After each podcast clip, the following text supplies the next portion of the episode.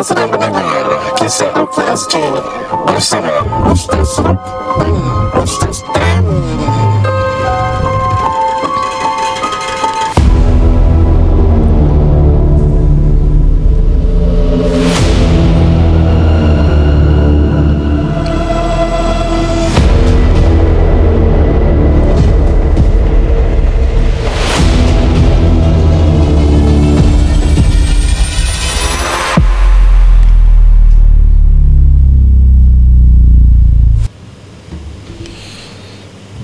Assalamualaikum warahmatullahi taala wabarakatuh. Bersama saya Undirin Zainol, Tamlih Khamsani, Reza dan Fidaus. Anda sedang mendengar rancangan Kisah Rukia SG.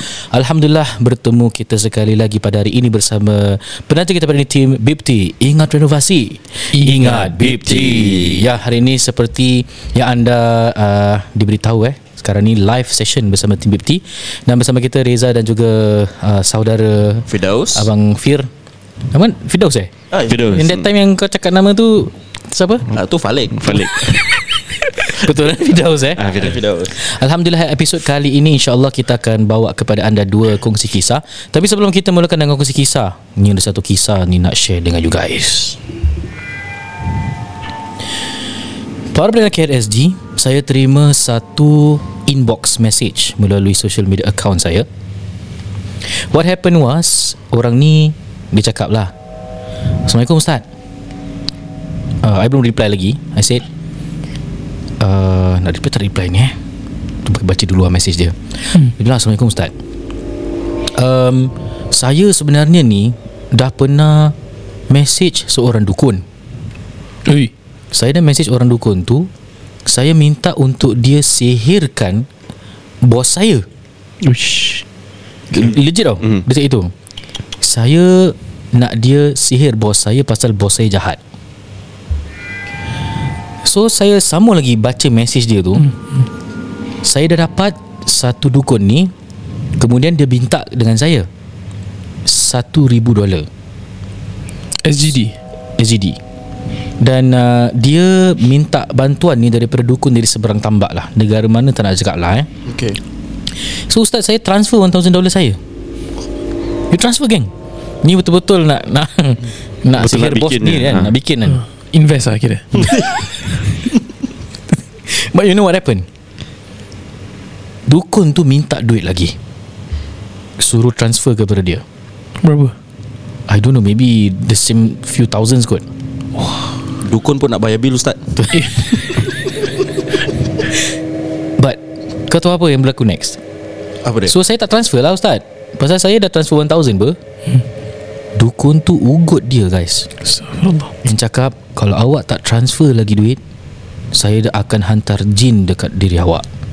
Tu dia punya side effect dah itulah. Side effect ni dah backfire lah. Dah backfire lah consider kan. So dia cakap dia dah hantar jin pada dia, selagi tak transfer, selagi tu jin tu akan ganggu dia.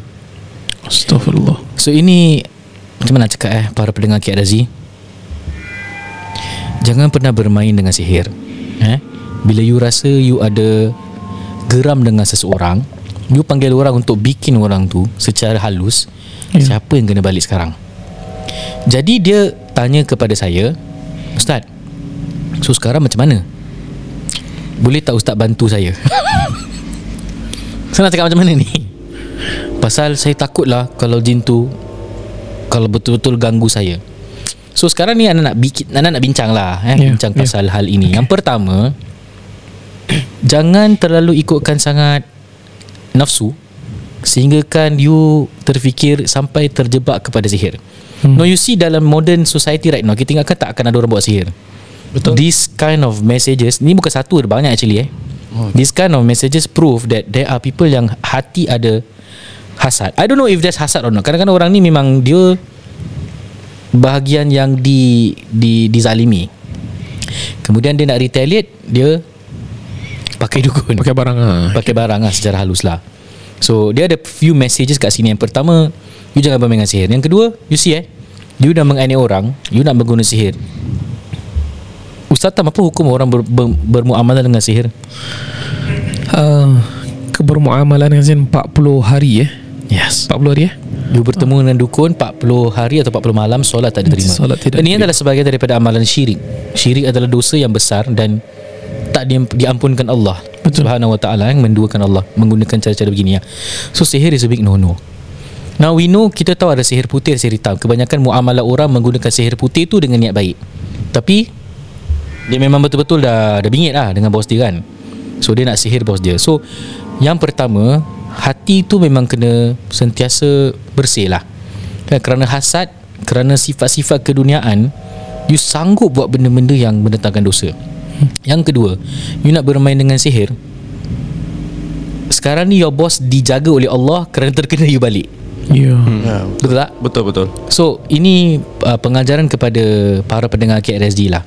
You jangan bermain dengan sihir. Kenapa? Ini salah satu contoh yang nyata. You nak anai orang, tapi Allah boleh jaga orang tu, you yang kena balik. Yeah. And the saddest part is dah lah lam tuqbal salah 40 lailatan dah 40 hari dah solat tak terima.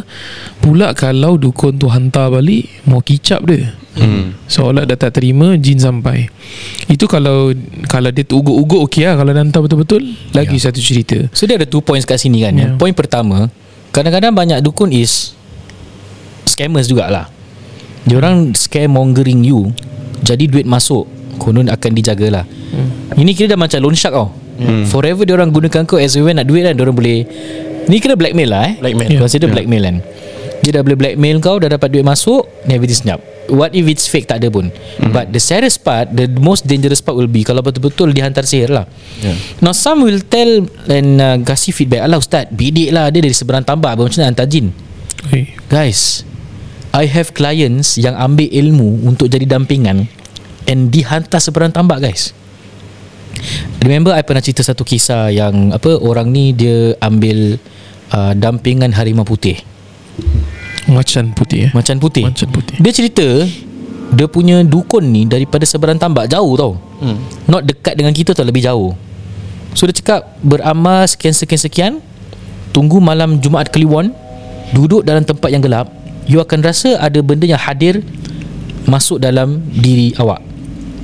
So dia cakap legit ustaz, when I buat macam gitu, exactly what the dukun said, I can feel ada angin masuk dari kepala saya. And from there onwards, dia kalau mimpi, mesti mimpi harimau. So you tell me, how is that fake? So boleh jadi betul tau. Nak tambah boleh? Silakan. Para pendengar KTSD yang budiman, kalau you pernah dengar tentang apa ni, buaya putih, dampingan buaya putih ni, saya bukan buat research lah, ni berdasarkan orang yang pernah ada. So saya tanya dia, kita curious kadang benda ni kita tidak ada knowledge, dan kita pernah dengar lah daripada beberapa sources, orang-orang lama. Kita nak dengar orang yang betul mengambilnya.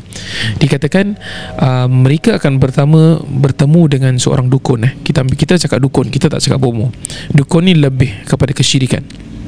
Bomo boleh jadi tukang ubat Jadi dia pergi jumpa, di antaranya mereka akan cari sungai-sungai di Singapura, mana-mana. Ni Singapura punya, kita tak cakap negara lain. Dia masukkan diri, dan dia kalau tak silap saya, dia ada waktu yang tertentu. Kalau tak silap, lepas asar tu senja kan? Mesti timing tu. Kemudian dia orang akan buat seruan. Dan of course orang yang sebelum start tu, dia akan diminumkan, dimandikan dulu, dia masuk dalam air. Kemudian kalau benarlah orang ni legit punya, dia akan nampak nanti buaya putih datang daripada sungai tu, buka mulut dan akan gigit badan. So bahagian mana yang sakit, digigit, sakit tu hilang. Ini ni Allah. Ni saya dengar dia bukan recent, saya dengar ni I think last month. Saya baru teringat Ustaz tu cakap pasal macan putih. Teringat pasal buaya putih. Benda ni masih diamalkan di Singapura. Ini di antara amalan kesyirikan yang sangat nyata. Ni zahir, kerana dia nampak, dukun tu nampak, dan orang yang nak kena tu pun nampak buaya putih tu datang. Dan itu bukan buaya putih betul, itu jin, jelmaan jin. How frequent do you see albino punya crocodile ataupun alligator? Tak masuk akal. Ini kira kenapa dia macam healingnya. Depends lah, dia banyak niat. Ada yang niat untuk benda tu jaga you. Ada yang gunakan benda tu untuk heal orang. Ada yang gunakan benda tu untuk diorang panggil persugihan dalam bahasa Indonesia, bermakna hantar job lah. Aku nak hacks orang ni, aku nak kena kau orang. This thing will be something yang you bayar I will send that buaya. Macam gitu lah. Dia buaya, harimau, monyet. Ni paling tipikal lah. Ular ular biasa bila orang kena gangguan sihir lah. Aku jarang dengar saka ular, jarang. Kalau jarang, ada wallahualam lah. So ni benda-benda yang apa ni, yang very significant lah. Kalau Thailand ni ombak. Tak lah. Okay, sorry tak kelakar. Almost ketawa tak? Almost ketawa tapi belum. Para pendengar KTSD, demikianlah kata orang tu intro untuk episod kali ini. So jangan main sihir, tak pasal-pasal nanti korang kena sihir. In fact, I dah dengar banyak case. In fact, some of my clients pun pernah bermuamalah zaman jahil diorang bermuamalah macam gini, menggunakan dukun untuk niat tak baik. In the end dia kena balik lah. Agaknya dukun tu pun macam, oh kau hati busuk mari aku kena dengan kau dulu. So jangan bermain dengan sihir guys Para pendengar guys, insyaAllah kita teruskan dengan segmen kongsi kisah pada hari ini. Dan saya ada share di dalam IG kita recording tonight. Dan kongsikan kisah gangguan CHALET. Betul, CHALET. Shelley. Aku dah blur sekejap. Shelley. Okay, jadi Shelley-nya di mana? Okey, nanti dalam kisah tu ada cerita lah. Boleh sebut tempat jangan nama daerah boleh, nama tempat tak boleh lah. Contoh mungkin dekat Pasir Ris ke, Changi ke, Yishun ke. Yishun ada Shelley ke? Tak ada. Yishun tak ada. Tak ada. Tapi Changi tu banyak lah kan. Kita tahu banyak. Kalau Pasir Ris pun ada few juga. Kranji ada Shelley. Kranji di farm resort. Tapi kalau ada cerita kat situ, kita tak akan cakap di farm resort lah. Betul. Kita cuma cakap daerah situ je kot kan. So tempat boleh disebut, tapi nama tempat jangan. Tak boleh. Boleh. Para pendengar KTSD, berapa ramai di antara awak yang mempunyai kenalan ataupun mungkin anda sendiri atau mungkin ahli keluarga yang terdekat, bila pergi Shelley mesti ada gangguan. So kenapa boleh jadi macam itu? Sebelum kita mulakan dengan kenapa jadi macam itu, kita mempersilakan Reza untuk memberikan kisah yang pertama. Okay, saya mula Okay. Kisah seram Shelley. Yang ni email punya. Okay, actually ni dari DM, tapi terkat jadi saya resend sini. Okay. Assalamualaikum Ustaz Tamlih Khamsani dan Ustaz Ruknuddin. Waalaikumsalam. May this message find you in peace. Before sharing my short story, I wanted to say thank you for starting this podcast. May Allah reward Ustaz with bountiful of rewards, insyaAllah. Amin. As listeners, we will testify for Ustaz and say both Ustaz were the cause we got closer to Islam. Amin. Weh, serius lah. InsyaAllah. Amin ya Rabbal Alamin. Wallahu Ta'ala. Oh, ni lain level sih. Dia doa dia. Masya Allah. Permukaan dia pun kan cantik lah. If you don't see us in syurga, do make dua so that we can enter and that our akhirat affairs will be going by faster. Subhanallah. With that, I will start with the short story. Bismillah. So earlier this year, in June, my family went to a chalet in Pasir Ris. Dia ada bracket lah. If you want to reveal, kita jangan reveal. So and there, when I came, I already felt uncomfortable, but I chose to ignore pasal earlier on that week I binge listen to too many KTSD episodes sampai naik terlampau takut. Despite the frequent reminders by Ustaz Tamlih Khamsani not to. Sorry Ustaz. Ketawa. So the place looked so cozy with the bed sebesar-besar dunia and dia punya selimut. Tapi I still felt lain macam. So then I decided to open the curtains. Then I decided to open the curtains pasal they said the back view is lawa. But that's when my bulu roma ternaik. I felt something looking at me at the other side of the window. My heart started to beat so fast as I went away and started to recite Ayatul Kursi. I decided to ignore it because memang semua Shelley keras kan, katanya lah. And after a while dah terlupa pasal dah syok barbecue marshmallow. Sempat selit. Dia letak pun dia nak macam expression lah. Sedap. Marshmallow. But then one of my siblings came to me and said, "Kakak, when I sleeping just now, I think I kena kacau." Ni dah seram ni. My adik is a type yang takkan tidur without reading tiga kul and blowing onto her body and Ayatul Kursi as well as some verses from Ratib Al-Haddad. So when she said that, I knew it instantly meant something is wrong. She was sleeping in the same room as I was earlier and said she a soldier. Sekejap, ni macam dia nampak soldier. Dia ada missing words lah. Okay, ni try tambah mungkin And said she saw a soldier with red eyes smiling at her from the other end of the bedroom. Astaghfirullah. Soldier aduh. Yes. Ni cerita ni lah. So memang scary. But after the chalet, as a family we decided to read some Quran to protect the house. Baik. And Alhamdulillah, with the permission from Allah, my family is safe. Alhamdulillah. May Allah keep all our families healthy, safe and happy in dunia and especially in akhirat. Amin. Amin ya Rabbal Alamin. Thank you Ustaz for KRSG. Looking for more updates soon. Ni sister. Masya Allah. Alhamdulillah. Okay. So ni gangguan soldier mata merah kat Pasir Ris kat Pasir Ris soldier Aku tak tahu apa history kat Shelley tu. Soldier ngantuk mata merah. Pasal? Ngantuk mata merah. Kalau gitu aku pun mata merah. Okay, jadi saya minta izin kepada Ustaz Ruk. Jadi kalau ke mana pun kita pergi, chalet ke villa. Contoh villa ni lagi satu tempat yang kita kena take note. Kalau kita pergi luar negara, contoh di Malaysia, biasanya Singapura akan ke Malaysia lah, lebih dekat sedikit kan. Kalau pergi ke villa-villa, maka buatlah amalan-amalan sunnah yang bila kita masuk azan. Kemudian kalau tak mampu baca semua Al-Baqarah, baca Amanur Rasul boleh juga. Al-Fatihah itu kursi ke kul boleh juga. Masuk, sebelum masuk beri salam dalam keadaan yang baik. Sebelum nak baring, macam biasa kita pernah terangkan, tepuk-tepuk dulu, kebas-kebas dulu tempat katil. Dia memang ada sunnahnya tempat katil, bantal kita. Memang katil sedap, tapi jangan terus terjun. Kemudian lagi satu, ventilate bilik tu, buka tingkap, bacakan. Dia tak ada satu syarat kena wajib buka, tidak, tapi sebaiknya buka tingkap, bacakan. Kemudian kalau ada contoh lah, bilik tu ada bau rokok apa, keluarkan bau tu dulu. Kalau you ada portable macam tempat bakar bukhur yang portable, you boleh wangikan. Kalau you ada perfume, wangikan bilik tu. Kemudian toilet ni nak masuk, toilet villa ni berhati-hati. Ingat tak nak cakap toilet villa ni berhantu-hantu.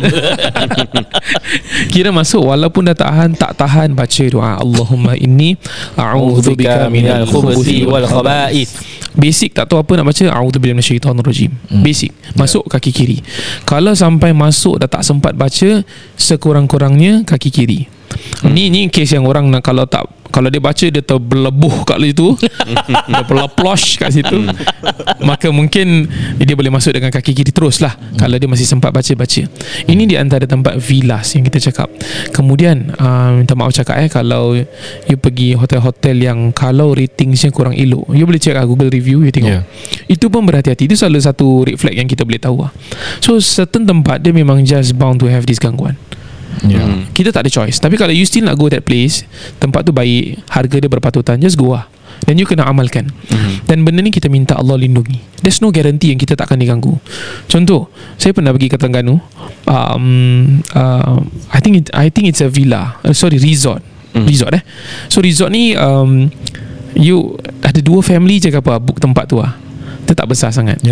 So bila di malam hari tu, ini yang nampak ialah, kalau tak silap saya, kakak-kakak saya dan ibu saya nampak ada tapak tangan. Time tu kita tingkat 4 ke 3. So tapak tangan dengan kaki. So istilahnya katanya gelap, macam katanya lah bekas tu macam berminyak. Oh my god. Ni cerita orang minyak. So ini yang benda yang kita pernah nampak. Jadi benda-benda gini nak kena. Time tu saya masih kecil, of course saya takut lah. I was very really young.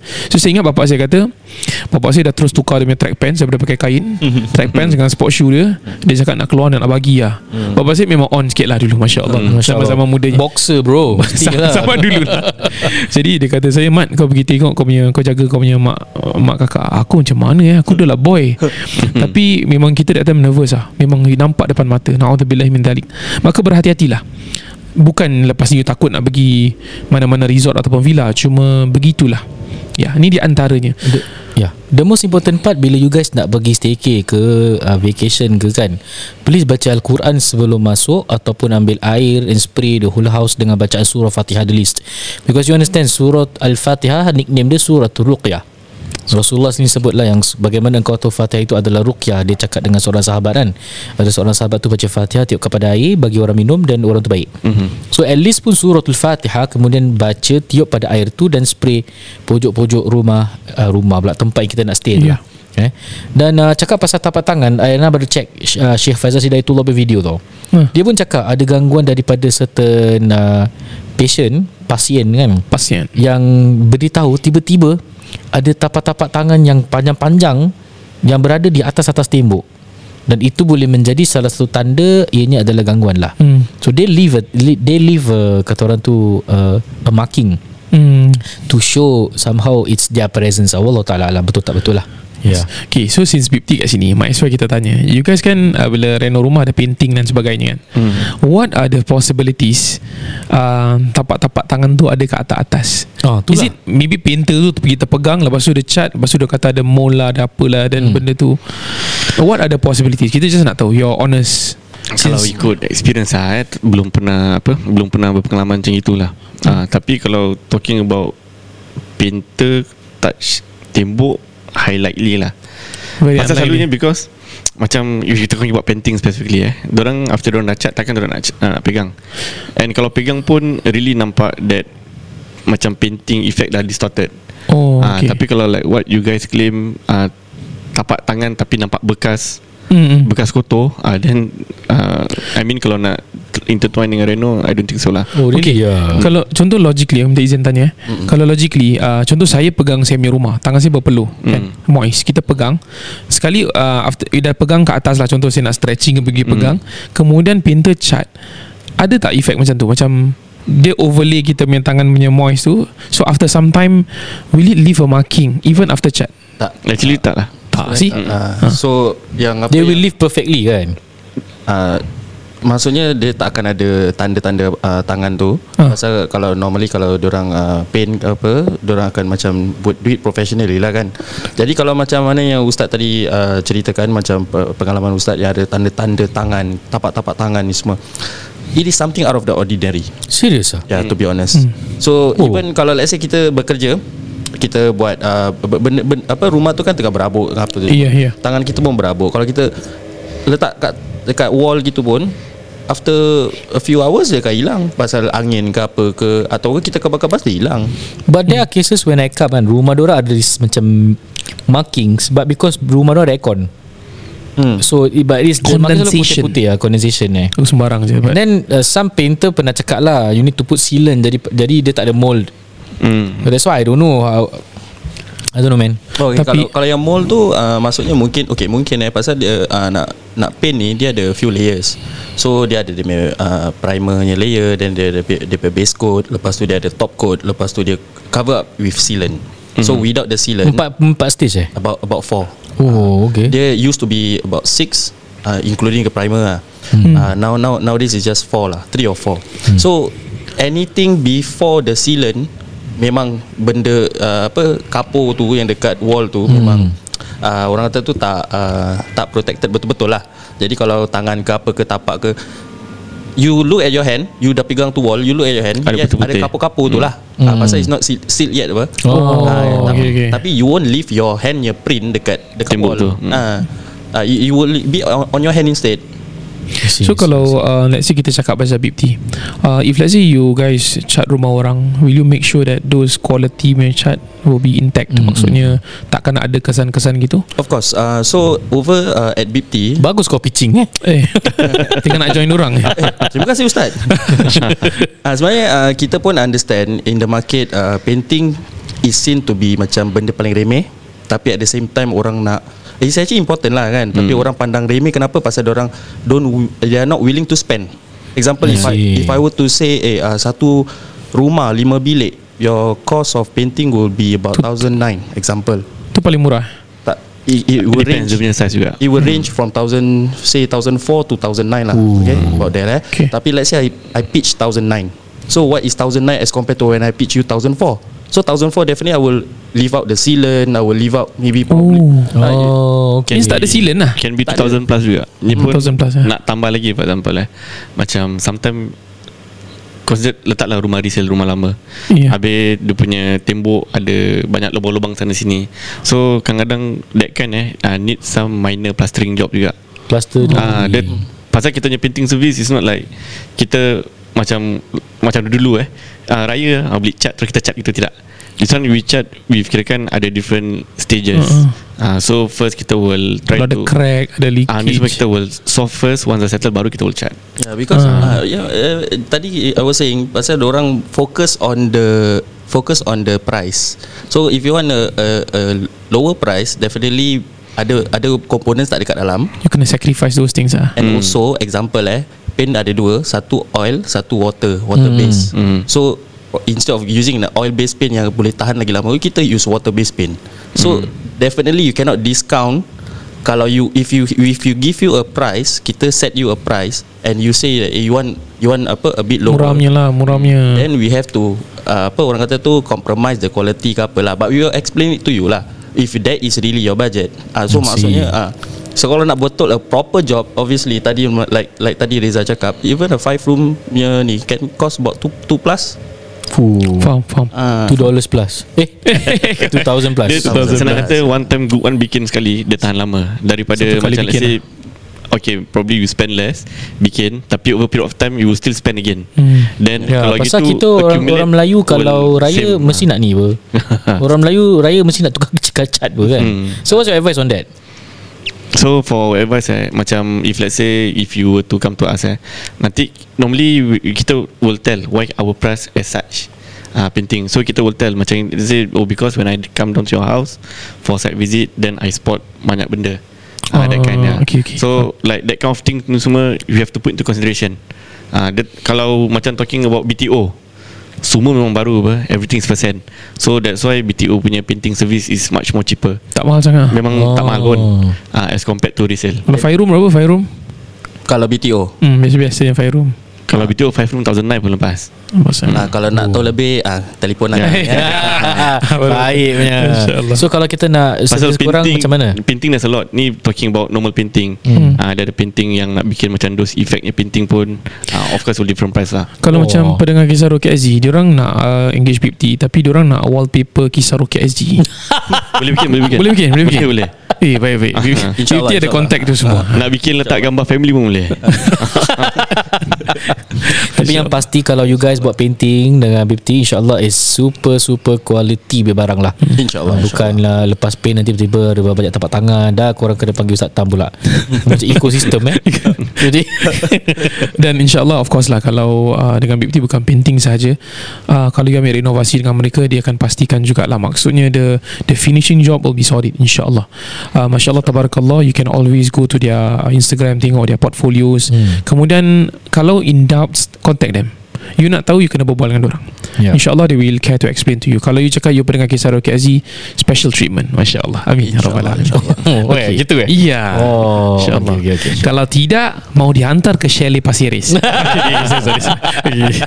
Para pendengar SG, kita dengar kisah gangguan di salah satu Shelley Pasir Ris dengan jelmaan soldadu bermata merah. Sekarang ini kita mempersilakan saudari. Ya, saya. Astagfirullah. Saudara Afir untuk memberikan cerita yang kedua. Cerita yang kedua ni saya rasa saya petikan daripada dia tengah-tengah I think IG kot ni. Dah macam cikgu ni petikan daripada IG. So dia letak dia cakap ada ustaz, this chalet berada di sebelah east side. Saya lupa is it before lokasi tu lah. Chalet dia yang color-color tu ustaz. This happened in 2018. Me and my young aunties were having a birthday party on a Sunday. So macam biasa Saturday kita memang dah datang dulu lah ustaz, nak set up all the barang-barang for the party. And macam biasa lah ustaz, kita ni yang muda-muda, kalau dah jumpa takkanlah tidur siang. Paling siang pun pukul 2 pagi tidur. Hihihi. Kau tahu. So kami pun santai duduk kat luar chalet tu, berbual sambil ambil angin lah, sebab malam tu mendung. Bukan buang angin buang angin tu lebih dahsyat ustaz. So ours is yang dekat hujung punya side. So dekat dengan satu pokok ni, while kita semua tengah duduk berbual-bual, ada orang lempar batu. We thought, alah tak apalah, ni mesti budak-budak yang dari lempar jiran batu, sebelah lah, nak takut-takutkan kita kan. Tapi itulah, semakin menjadi-jadi ya Ustaz, kita pun rasa tak sedap hati, tapi kita just tak endahkan je. Sampailah pukul 2.30 pagi baru kita masuk tidur. Dalam 4 pagi Ustaz, kita terkejut sebab di dapur Shelley tu macam ada orang ketuk pintu. Kuat gila Ustaz.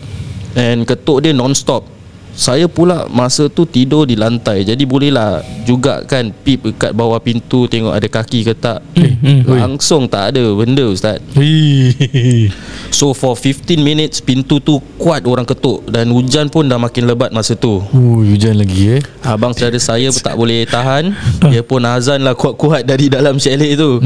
Terus hilang bunyi ketukan tu. Dari situ sampai sekarang Ustaz, saya trauma kalau saudara atau sesiapa buat birthday party di chalet. Kalau ada pun, saya akan pastikan ibu saya ada di dalam dengan saya. Seram Ustaz. Walaupun tak nampak apa-apa, tapi entahlah Ustaz, trauma dia tu terbawa-bawa sampai sekarang. Ni sister ke brother? Ini sister. Yeah. Okay. Cerita yang singkat, tapi I boleh imagine tengah hujan-hujan, lepas tu ketuk-ketuk pintu. Lepas tu tengok bawah tak ada kaki. Ambience lain then you will never forget about it tau.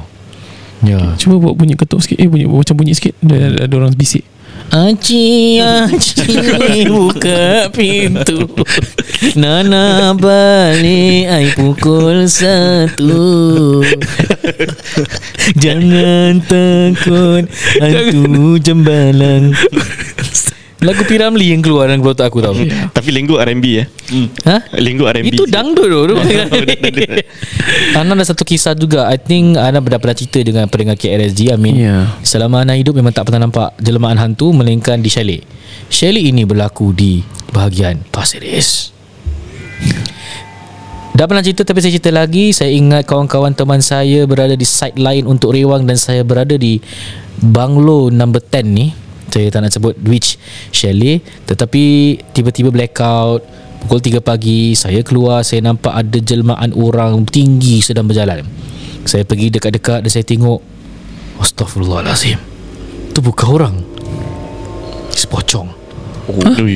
Dia pocong ni masalahnya, you selalu dengar macam lompat-lompat but actually yang usually orang nampak is it's hovering, the float. So bila dia float tau, so dia nampak macam orang jalan macam satu-satu angle kan.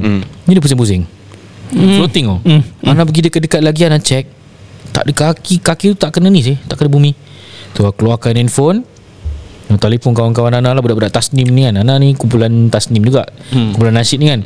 Balik nampak hantu. Members punya kurang ajar, dia datang padan muka kau, Din. Kau nak sangat tengok hantu kan. Tapi after few days ada demam lah. So that's why when I hear about chalet, especially this place, I don't want to say which place, I macam ada trauma, takut. Because it's so real, you know. Pukul 3 pagi tiba-tiba. And then I heard cerita daripada orang lain yang go to that chalet pun sama juga. They see the same pocong yang floating. Banyak kisah see the same floating pocong. Sangat menyeramkan. So itu kisah saya lah. Mungkin this is some possibilities. Kenapa selalu chalet diganggu? Kerana chalet ni tidak selalu dipenuhi. Biasanya on the weekends, bila kosong bila ada events. Jadi bila kosong mungkin juga. Kemudian you tahu, kalau kita semua tahulah zaman kita tahu chalet ni tempat orang buat apa? Buat dosa. Laju sangat tak lah. Macam-macam aktiviti lah yang dilakukan. So kadang-kadang ada aktiviti yang mungkin tidak diterima oleh Allah SWT. Berdosa. So tempat-tempat ni boleh jadi tempat maksiat, dan maka banyaklah benda-benda ni. There's some possibilities. I believe there's a reason, because apa lagi sebab lain selain daripada itu semua? Mungkin juga chalet ni selalu di tempat-tempat yang lebih terpencil. Dia jarang daripada tempat yang busy area. Dan kerana dia sebelah laut. Ya. Sebelah laut. Pasir dia dekat laut dekat dah. Dekat sebelah. Dekat laut. Ya Allah. Subhanallah. Bila kena gangguan jin gawas, jin laut ni. Betul. Dan itu di antara tempat-tempat yang kita tahulah. Jadi janganlah sampai takut nak pergi chalet. Kalau ada function yang baik, perjumpaan hari raya ke apa, we're trying to tell you guys, ni nak pergi chalet boleh, tapi persiapkan diri dengan bacaan Al-Quran. Itu je. Betul. Tapi Ustaz, kalau kita book chalet tu dua hari satu malam tapi petang kita semua balik, besok pagi baru kita datang balik, boleh tak? Worth it tak Ustaz? Maksud kira kita dah bayar full price tau, tapi korang macam spend time, malam baru balik. Malam baru balik. Balik rumah tak tidur sana. Tak tidur sana. Worth it tak? Dia kalau gitu diikut balik. Tapi my practice will be I tak suka tidur chalet. Terus terang cakapnya. Sama. I tak suka tidur chalet because tak tahu lah. Then there are stories from relatives yang kenal kan. Bangsa nampak, orang semua nampak pocong pun tak nak. Dan bila kita dah buat rukiah ni, kita dah kaji somehow jelmaan jin ni. This jin bukan jin bodoh-bodoh tau. Diorang ahli sihir. Diorang ada belajar ilmu sihir untuk diorang shape shift into an image yang menjadi ketakutan masyarakat lah dan menampakkan diri. So mereka. I was questioning myself lah, siapa pelihara diorang? Faham tak? And the one that I saw yang dekat Pasir Ris tu, yang kat Shelley tu, kenapa ramai orang nampak? Means wallahu alam. Jadi dia ada tuan dia lah, sama ada tuan daripada ahli sihir jin ataupun tuan dari ahli sihir manusia.